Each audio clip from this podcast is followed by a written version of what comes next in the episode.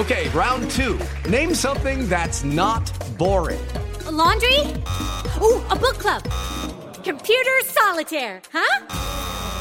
Ah, oh, sorry, we were looking for Chumba Casino. That's right. ChumbaCasino.com has over 100 casino style games. Join today and play for free for your chance to redeem some serious prizes. ChumbaCasino.com. No purchase necessary. Full prohibited by law. 18 plus terms and conditions apply. See website for details. Recibe todo el panorama informativo en podcast. 88.9 Noticias. Información que sirve. Tráfico y clima cada 15 minutos. ¿Qué tan orgulloso te sientes de ser mexicano? Gran pregunta, ¿eh? Gran pregunta.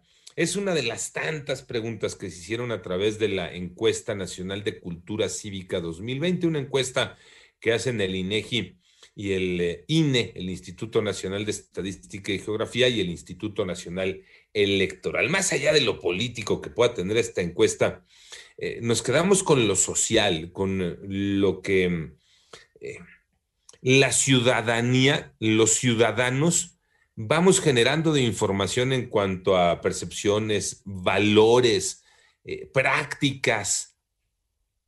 Y la verdad eh, es que sí es una radiografía interesante lo que este trabajo nos va entregando en cuanto a creencias, valores, actitudes.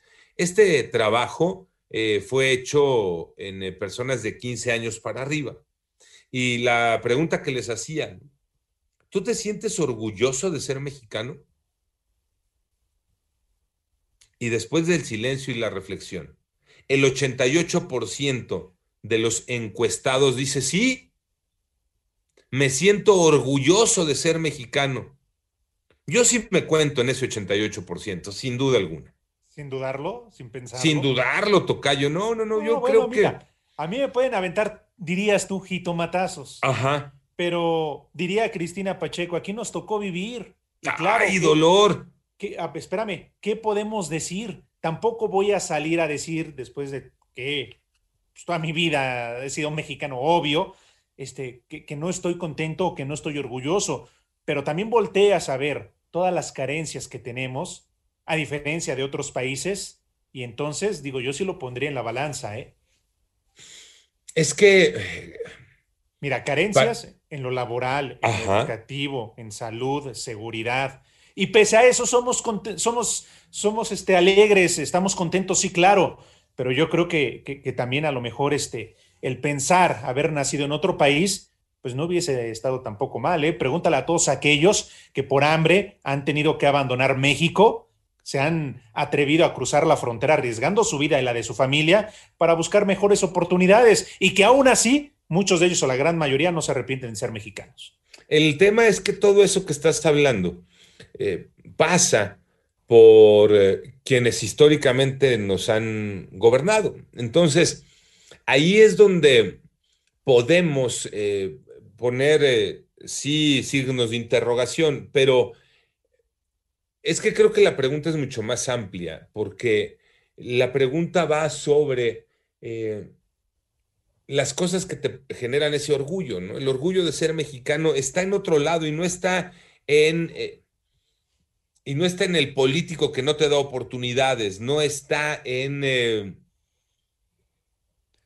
sí, no, están en esos hombres y mujeres que gobiernan. Entiendo también, y tienes toda la razón en cuanto a la pregunta y eso pero bueno, yo lo pondría como parte de, ¿no? Sí, sí estoy orgulloso por las raíces, eh, por todo lo que significa México, por todos los recursos naturales, por todo, etcétera, etcétera, etcétera. Pero digo, creo que va, pues va de la mano para mí. Sí, y también tienes tu gran punto. Efectivamente, pues en un país donde estamos de pronto bien amolados en todos los aspectos, en todos los sentidos, dices, ay, no, y volteas y ves a otros. Por ejemplo, ahorita con el tema del COVID, ¿Cuántas vacunas se han aplicado en México? Ya lo hemos estado hablando, no llegamos ni a los 6 millones de vacunas aplicadas desde el 24 de diciembre a la fecha. Nos quedamos con ayer el corte, bueno, sí, superando las 6 millones, 6 millones 119 mil 298 al corte de ayer, del 24 de diciembre para acá.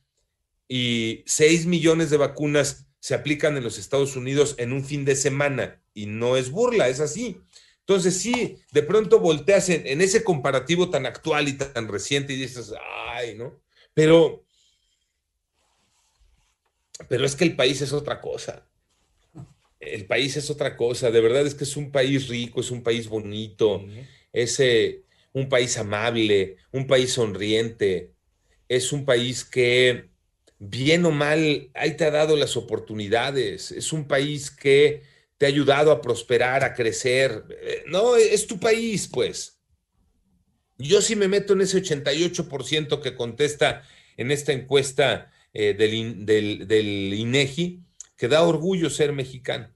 Le brincamos si quieres para no atorarnos con eso, porque van otras preguntas que están relacionadas, por ejemplo, con eh, la confianza. ¿A quién le rentarías un cuarto en tu casa?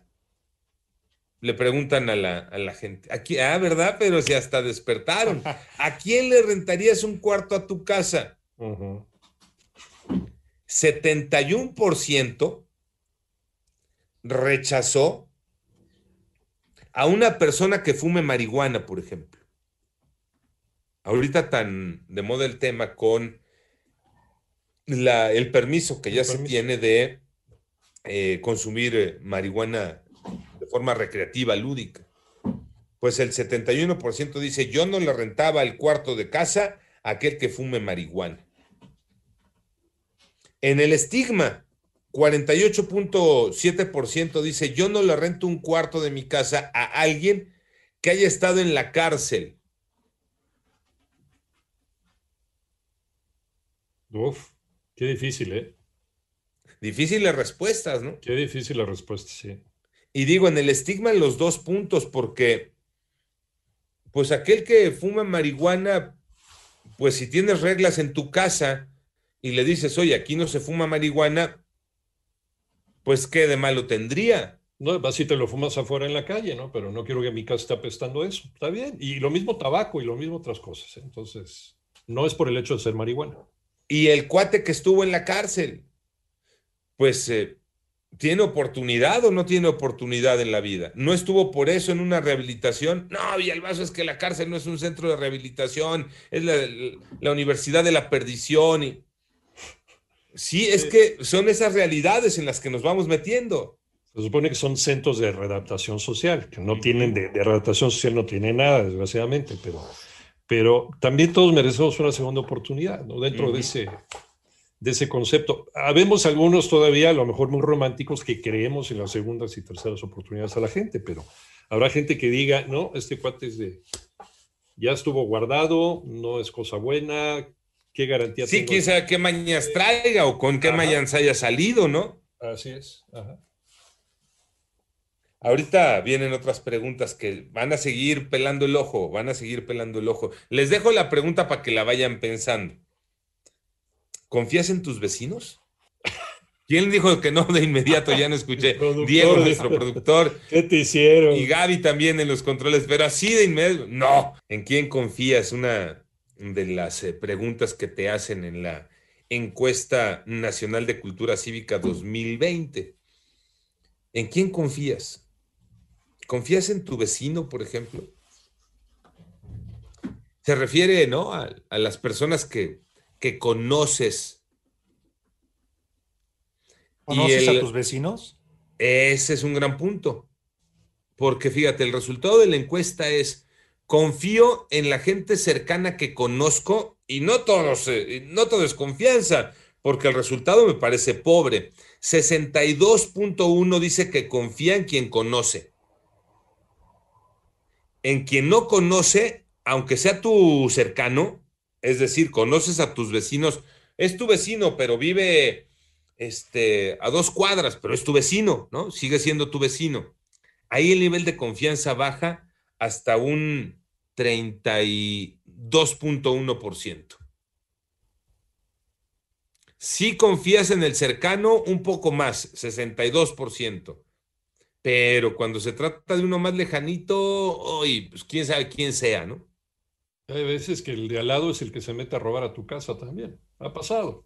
Sí. Sí, desgraciadamente ha pasado. ¿Te acuerdas lo del caquito este que, agarraron ahí, que lo estaban defendiendo las hermanas y no sé qué? Pues ahí vivía. En León, ayer platicábamos. Era vecino. Ayer platicábamos, andaba saltando a la, a la vecina, efectivamente. ¿En quién confiamos los mexicanos? ¿Somos desconfiados los mexicanos? Ahí ya les dejo yo la pregunta. ¿Somos desconfiados los mexicanos? Yo creo que sí. Yo creo que sí somos desconfiados. Es más, yo le pondría muy desconfiados. No dejas las llaves de tu casa al vecino, por ejemplo. No, depende. Si es una amistad de ya muchos años, de toda la vida, sí, ya casi ah. casi son de tu familia, pero. Eso es distinto, ¿no? Si no los conoces y nada más es buenos días, a veces ni siquiera el buenos días, ¿no? y, puede ser una alianza muy productiva si llegas a conocer bien a tu vecino. Tú me cuidas, yo te cuido. no lo hacemos. En cuanto a las instituciones, en eh, la de mayor confianza que tenemos son las universidades públicas. Luego los sacerdotes, a mí me brinca este dato. Y en tercer lugar, los medios de comunicación, me parece muy bien, Palomita. Em, em, el del medio, el de los sacerdotes, sí me parece que de pronto ha bajado el nivel de confianza y también lo hemos hablado. ¿Por qué? Por todos los escándalos en los que se ha visto envuelto, no, no la iglesia, porque es... Eh, sí, la institución en sí. Exacto. pero Las personas que forman parte de, ¿no? El cura, el padre, el sacerdote, como quieran llamarle. Sí, sí se han visto envueltos en escándalos que difícilmente la gente los pondría en un segundo lugar de confianza, pero bueno, ahí aparecen cuando le preguntan eh, a los mexicanos en, en, esta encuesta. Y ya para terminar, ¿tú discriminas? ¿Por qué discriminamos los mexicanos? 73.3% lo hace por clase social, el 72.6% nada más por la forma en la que viste la persona que tiene enfrente. Ya por eso discriminó. Y el 72.2% por la orientación sexual de esa persona que está enfrente. Somos discriminadores los mexicanos, de acuerdo con este resultado.